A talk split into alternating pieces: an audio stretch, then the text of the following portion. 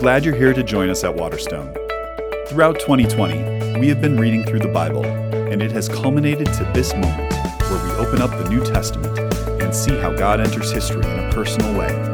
It makes it unmistakably clear that He is with us, He is relentlessly on our side, and doing everything possible to rescue us.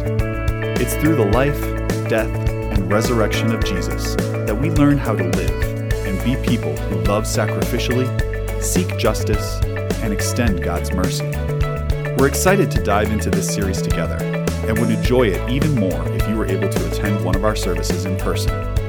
We invite you to go to waterstonechurch.org to RSVP for a weekend service time on Saturday evening or Sunday morning. Based on the account from the four Gospels. So you're a king, are you? The Roman soldiers jeered. Then you'll need a crown and a robe. They gave Jesus a crown made out of thorns and put a purple robe on him and pretended to bow down to him. Your Majesty, they said. Then they whipped him and spat on him. They didn't understand that this was the Prince of Life, the King of heaven and earth who had come to rescue them. The soldiers made him a sign, our King, and nailed it to a wooden cross. They walked up a hill outside the city. Jesus carried the cross on his back. Jesus had never done anything wrong, but they were going to kill him the way criminals were killed. They nailed Jesus to the cross. Father, forgive them, Jesus gasped. They don't understand what they're doing. You say you've come to rescue us, people shouted but you can't even rescue yourself. But they were wrong. Jesus could have rescued himself. A legion of angels would have flown to his side if he'd called. If you were really the Son of God, you could just climb down off that cross, they said. And of course, they were right. Jesus could have just climbed down. Actually, he could have just said a word and made it all stop, like when he healed that little girl and stilled the storm and fed 5,000 people. But Jesus stayed. You see, they didn't understand. It wasn't the nails that kept Jesus there, it was love. Papa, Jesus cried, frantically searching the sky. Papa, where are you? Don't leave me. And for the first time and the last, when he spoke, nothing happened. Just a horrible, endless silence. God didn't answer. He turned away from his boy. Tears rolled down Jesus' face, the face of the one who would wipe away every tear from every eye. Even though it was midday, a dreadful darkness covered the face of the world. The sun could not shine. The earth trembled and quaked. The great mountains shook. Rocks split in two until it seemed that the whole world would break, that creation itself would tear apart. The full force of the storm of God's fierce anger at sin was coming down on his own son instead of his people. It was the only way God could destroy sin and not destroy his children whose hearts were filled with sin. Then Jesus shouted out in a loud voice, It is finished. And it was. He had done it. Jesus had rescued the whole world. Father, Jesus cried, I give you my life. And with a great sigh, he let himself die.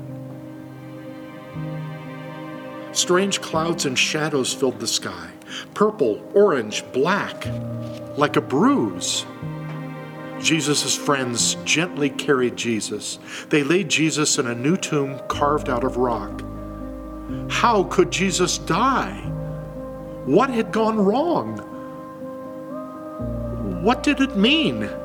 They didn't know anything anymore, except they did know their hearts were breaking. That's the end of Jesus, the leaders said. But just to be sure, they sent strong soldiers to guard the tomb. They hold a huge stone in front of the door to the tomb so that no one could get in or out. Welcome to the second Good Friday service of 2020. The question that hangs over Good Friday uh, in that story we just read is where is God when the sun stops shining? And can you imagine for a moment to be the disciples, the men and women who follow Jesus at the foot of the cross? As the sun stops shining and it goes completely dark at three o'clock in the afternoon, what must that have felt like in the moment? What must it have felt like when Jesus, the chosen one of God, who they believe to be the Messiah who would free them, cries out and says, My God, my God, why have you forsaken me? And that could not have sounded like a moment of victory or the triumphal cry of achieving the goal they all longed for. Or how about the moment when Jesus breathes his last and shouts out, It is finished? To the people who first heard that in the moment, it couldn't sound like victory. It could only sound like defeat because there is no victory in death. In that moment when Jesus cries out and breathes his last, you can only feel the heartbreak, the loss of all of the hopes and dreams that Jesus had promised to fulfill. You see, there are some moments in our lives, there are some events, some circumstances, some situations where the sun stops shining and it is incredibly difficult to see where God is in those moments. There are some days it is way more difficult to see that God is at work than others, aren't there? You see, when we come to the foot of the cross with the men and women who follow Jesus, we're confronted with all of those questions of where is God? What is He doing? And why has He forsaken us? And what we see at the foot of the cross is the, the crux of the entire story that we've been walking through this year in 2020 in the Love This Book series. And I believe that if there is any year that it was appropriate to walk through the entirety of Scripture from beginning to end, it was the year 2020. Because it's 2020, unlike any other year I can remember, and I know I'm not that old, but unlike any year I can remember, it has forced us to a place where we have to ask those questions God, where are you? And what are you doing? What in the world is happening? It forces us to that place where we have to say, if God is real and the world is the way the world is, then what kind of God is He? And yet, what we see in the Love This Book series as we walk through the story of Scripture is that from beginning to end, the story of Scripture doesn't shy away from the hard parts of life. I mean, in the story, there is intense violence. There's hatred, there's sin, there's racism, there's rape, there's murder, there's suffering. And yet, again and again and again, the authors of Scripture continue back to this refrain, continue back to this belief that even when the sun stops shining, God is at work. They continue telling this story that even in our darkest moments, God is still moving. That their story is one of God breaking into the hatred and the violence, breaking into the oppression, breaking into the guilt, breaking into the suffering, and offering hope, healing, and new life. And yet again, it is so difficult for us to see that on some days. How do we live in the tension of the world so broken and seemingly hopeless, and yet our story being one of hope and new life? I mean, how do we carry those two tensions in honesty and integrity and in truth? And I think the answer is found at the foot of the cross. Because it's at the foot of the cross that we come and we have all of our questions. God, where are you? God, where is the light? Where is the hope? What are you doing? Why have you forsaken us? And yet, that cross is the place that perfectly holds that tension because at the cross, we see a God who is still at work, even when the sun stops shining, even when it looks like all hope is lost.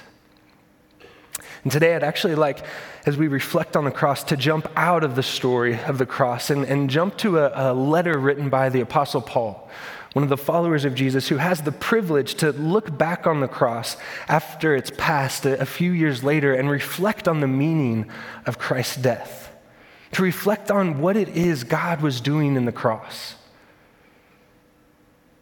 to reflect on how God was still at work and it's so interesting. He begins this reflection on the cross by saying this So from now on, we regard no one from a worldly point of view.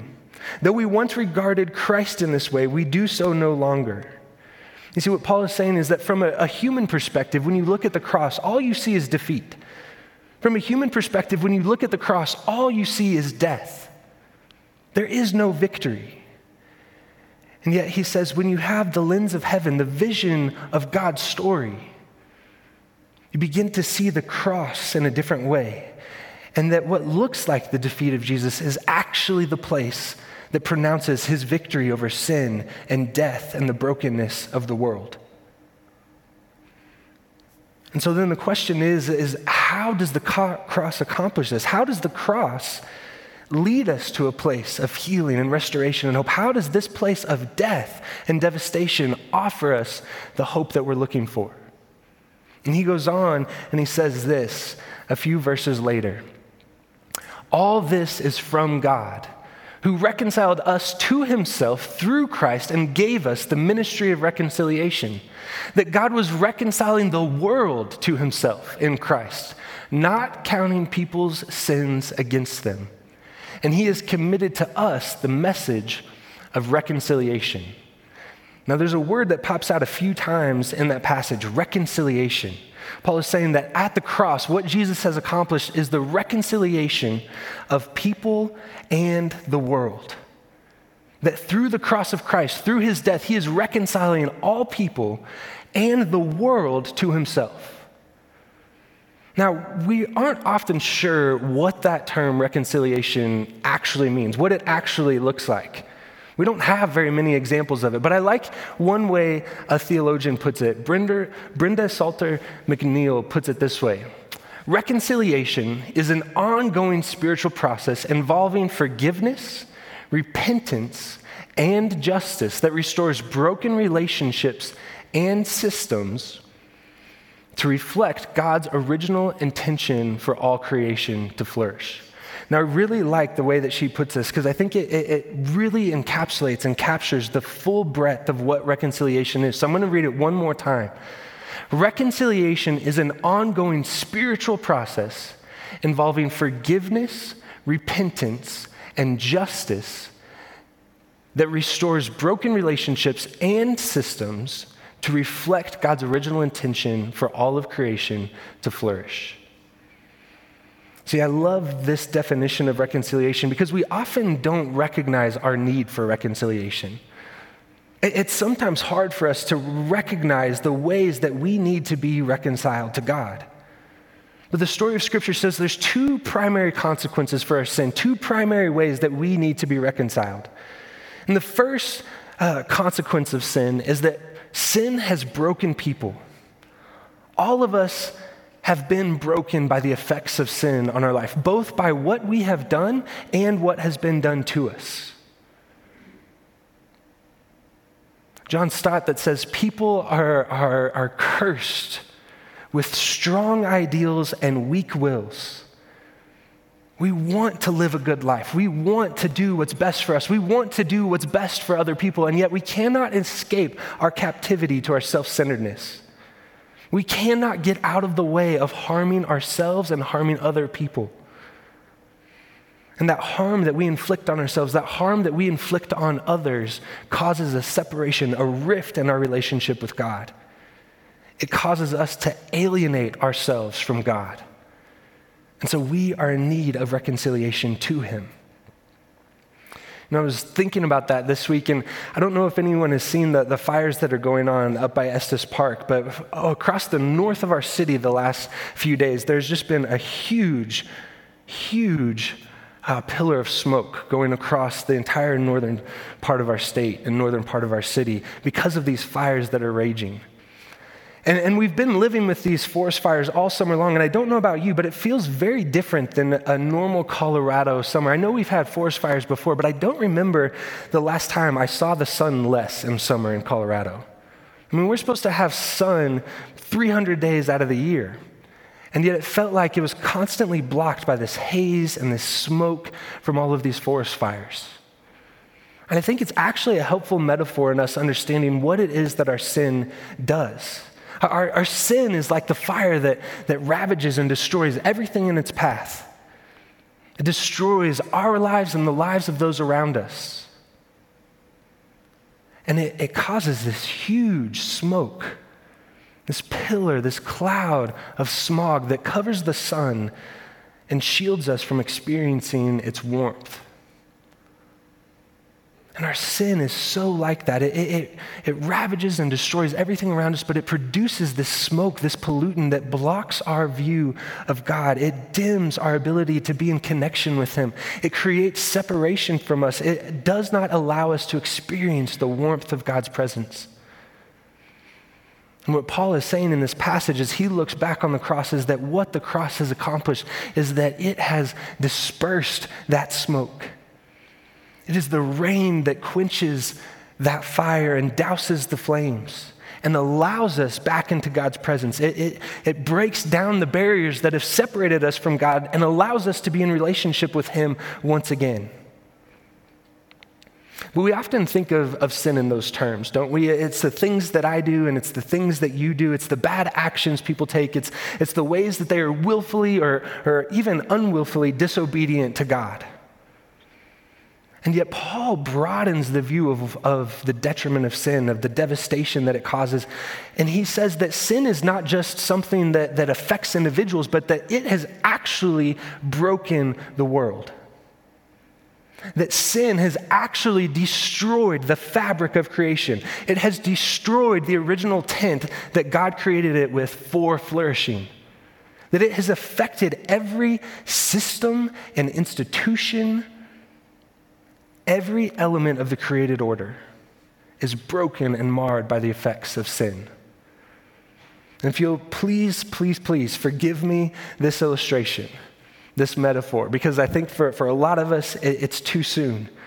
But in many ways, the way Paul describes sin and its effect on the world is, is the same way we might describe the effects of the pandemic that we've been living through. I mean, the pandemic is so much broader, so much bigger than, than my individual actions or your individual actions. There's nothing we can do as individuals to affect it. And yet, this pandemic has affected every person universally. It's affected every institution. It's affected every system, every structure in the world. We have all been universally affected by it. And that is what Paul is saying is when we see the effects of sin, when we see the brokenness that it causes, it's not just people who are broken. And it's not just broken people who make up the institutions and so they're broken. The institutions and systems of the world themselves are broken and corrupt and decaying and affected by the disease of sin. And yet, Paul says that God is reconciling the world to himself. That all things are being brought back into the original way that they were intended for, for flourishing for joy and for relationship with Him, that all things are being reconciled to the way that they were intended to be. And so the cross is, is broad in scope. It has so much more to do than just personal reconciliation. It has to do with God restoring and redeeming everything that was marred and destroyed by the brokenness of sin.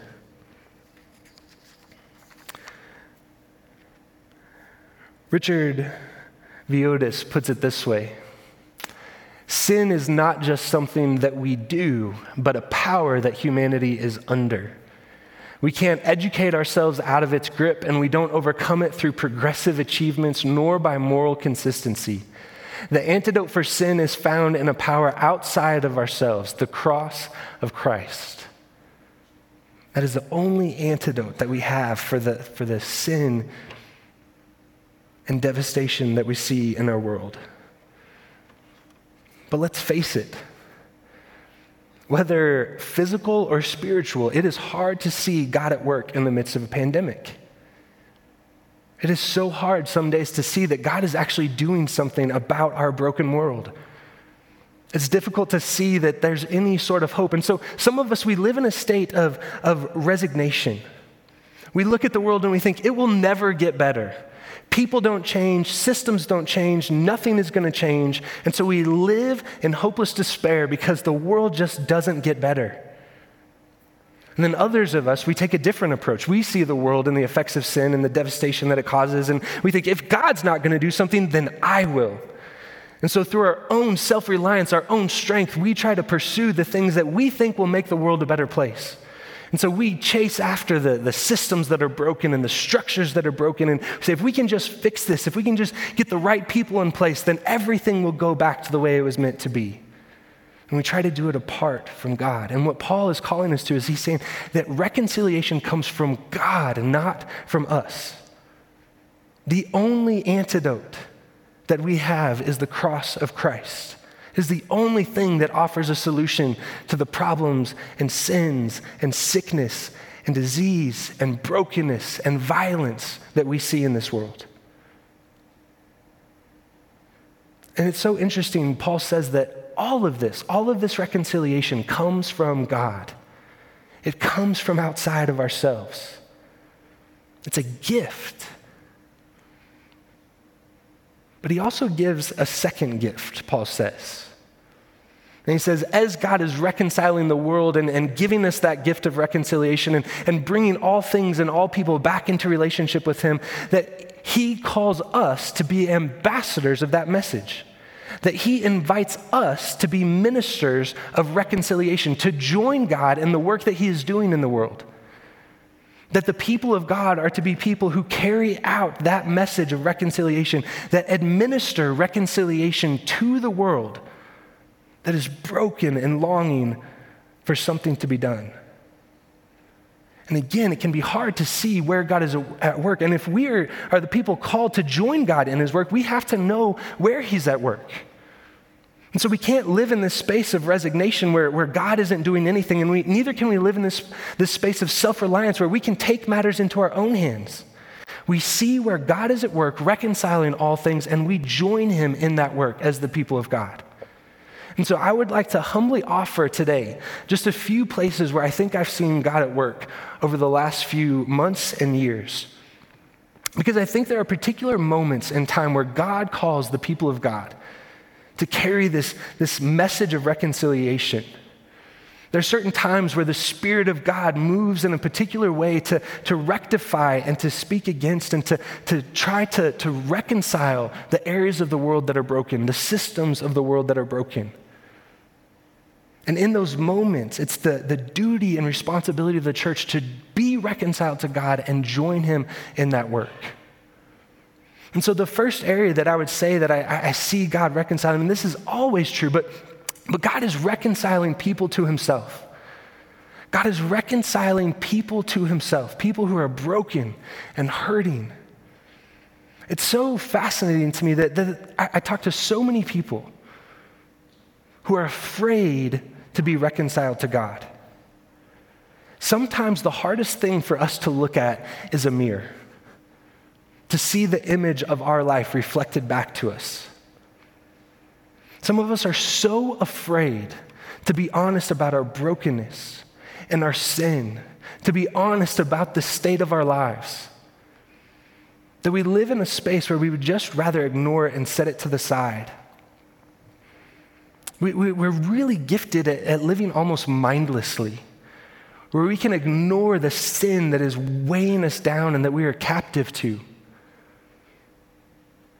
And yet, God still moves and reconciles people to himself. God is unconditionally loving. That means he loves even the darkest parts of ourselves. You saw at the beginning of this service a, a, a, beautiful moment of baptism, and we had so many people sharing stories. There were almost 20 people who were baptized, and we had people from ages 6 to 60 declaring their allegiance for Christ through the act of baptism, but more than that, declaring and, and demonstrating what God has done to reconcile them to Himself. I mean, we had people who, who shared stories of coming through divorce people who have been reconciled out of situations of abuse, children who have declared that they want to live their life for Jesus. One moment that particularly struck me and I think will mark me for a long time is we had a mother who had recently lost her daughter get baptized with her daughter's friend is a declaration that even in tragic loss, she is still committed to following Jesus. That is what our God does. He reconciles and restores and brings new life where there's devastation and loss and death. And so, if you are in a space where you have felt afraid of being reconciled to God, if you are afraid of looking in the mirror, if you are afraid and unwilling to, to say that my life is a mess and broken and that I need Jesus, I would encourage you to, to talk to me or to Larry or to one of our other uh, members of the staff who would love to talk with you about what that looks like to receive God's gift of reconciliation. Because one of the things you see through Scripture is that, that we were fundamentally created to be receivers, not to be achievers. And I don't know if there's something more countercultural that I can say to a, a group of Americans than you were not made to achieve. Right? Like we live for achievement. We're told to work hard and, and to, to achieve our dreams and chase after what we want. And, and if we do those things, everything that we want can be achieved. And yet, the only antidote that we have, the only answer we have to the longing we have, is the cross of Christ. The story of Scripture is that we cannot achieve anything, but God has achieved what we need, and, and we can receive that. There's a second place that I think I've seen God at work, and, and this one is particularly close to home because it, it's part of my story, to be honest with you. But I think I see God at work reconciling the church. And that might sound like a weird statement. The people of God are already supposedly the people who are reconciled to God. And yet we all know that the church is deeply, deeply broken. I mean, there are some of you here today who carry deep wounds from the church. There's so many different times where the church has not lived up to who God has called the people of God to be. The institution is broken. And there are so many people I know who, who lay awake at night and struggle with whether or not they want to stay a part of the church. Is it worth it to stay a part of the church when it keeps inflicting wounds on them?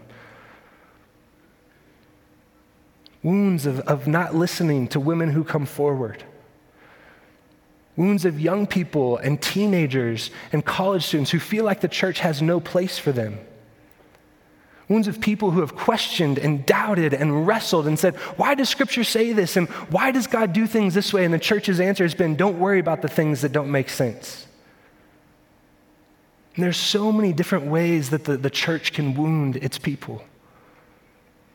And as one of our staff members said this week in a meeting said that the wounding from the church runs deeper, doesn't it? I mean, it's not the same as a wound you might receive from a friend or from a boss or a coworker. I mean, the wounding of the church runs deeper because the church is the place that is supposed to represent God's voice in your life. The church is the place that you are supposed to hear from God about who you are and who God is. And when the church sends wounding messages about people's singleness or brokenness, or their stories, or their doubts, it's as if God is looking at us and saying that you are not right or fit for my community. And so those wounds run deep.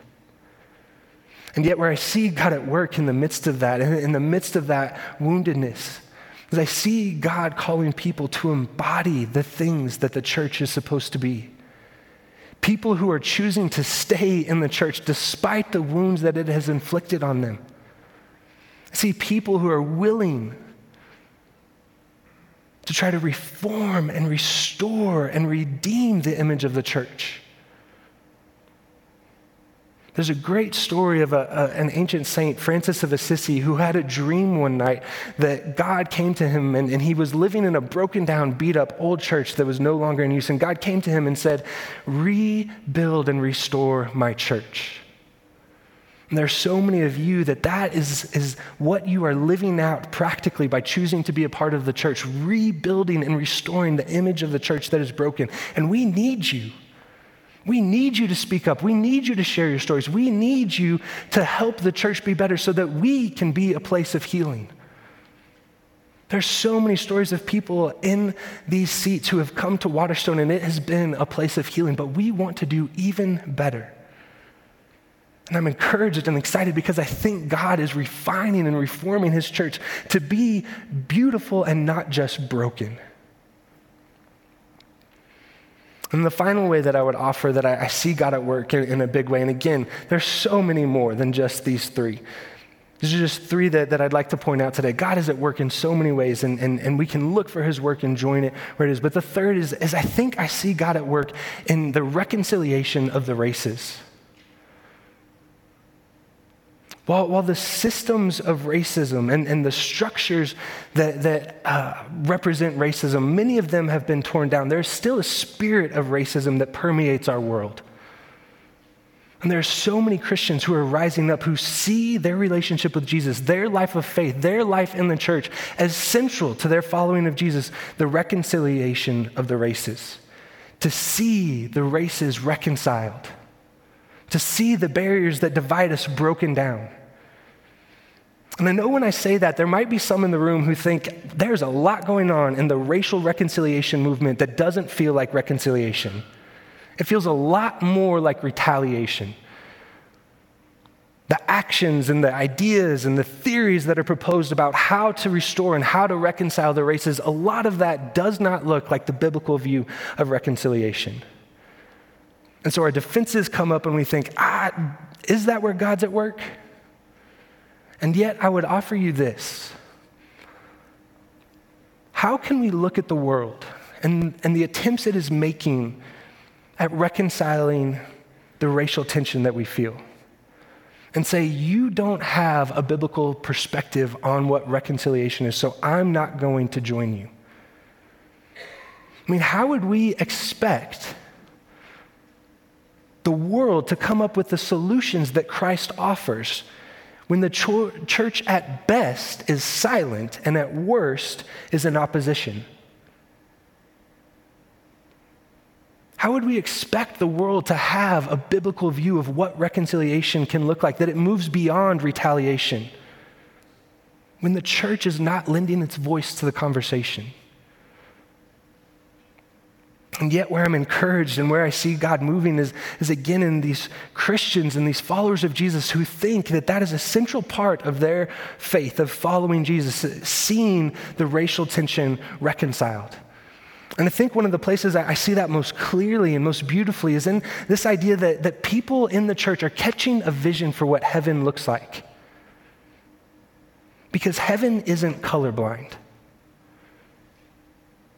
You see, what I see is that, that so often we, we don't want people to be judged by the color of their skin. And that is good and true and noble and just. We don't want people to, to have particular social or economic advantage because of the color of their skin. And so we, we say things like, I don't see color, I just see people. And yet, what I would say to us and what I see happening in the church is that we are catching a vision of heaven that God is not colorblind. This is what it says in Revelation. I looked, and behold, a great multitude in heaven that no one could number, from every nation, from all tribes, and all peoples, and all languages, standing before the throne and before the Lamb. See, if God wanted us to be colorblind, then He would have created us one color. And yet, what we see in God and in the diversity of the human race is actually the creativity of a God who allows different people with different cultures and different languages to represent and bear His image. And the place of the church is a place where we experience that and where we can lift one another up and not divide one another by the color of our skin. The church is beginning to see and color and celebrate the diversity of our God who creates in bold and beautiful, diverse colors. What's fascinating to me is how Paul starts this whole passage about reconciliation and what God is doing. Is he says that Christ died for all, for all people everywhere. And I don't, under, I don't think we always understand what a radical statement that is for a Jewish religious person to make. That Jesus, the Messiah, the chosen one of Israel, died for all people everywhere. That was so countercultural to what they thought the Messiah would be. Messiah die for everyone? And yet, that is what Paul says brings about the reconciliation that the world is longing for and that invites us to be ambassadors and messengers of reconciliation. And so, my prayer for us, the Church of Waterstone, is this. May we, the people of Waterstone, be a people who are compelled by the love of Christ to not live for ourselves, but to live for Him who died for us. May we, the people of Waterstone, be a people who experience the gift of reconciliation from God. And may we, the people of Waterstone, be ambassadors and ministers of that reconciliation to the world so that they might see that God is still at work even when the sun stops shining. Amen.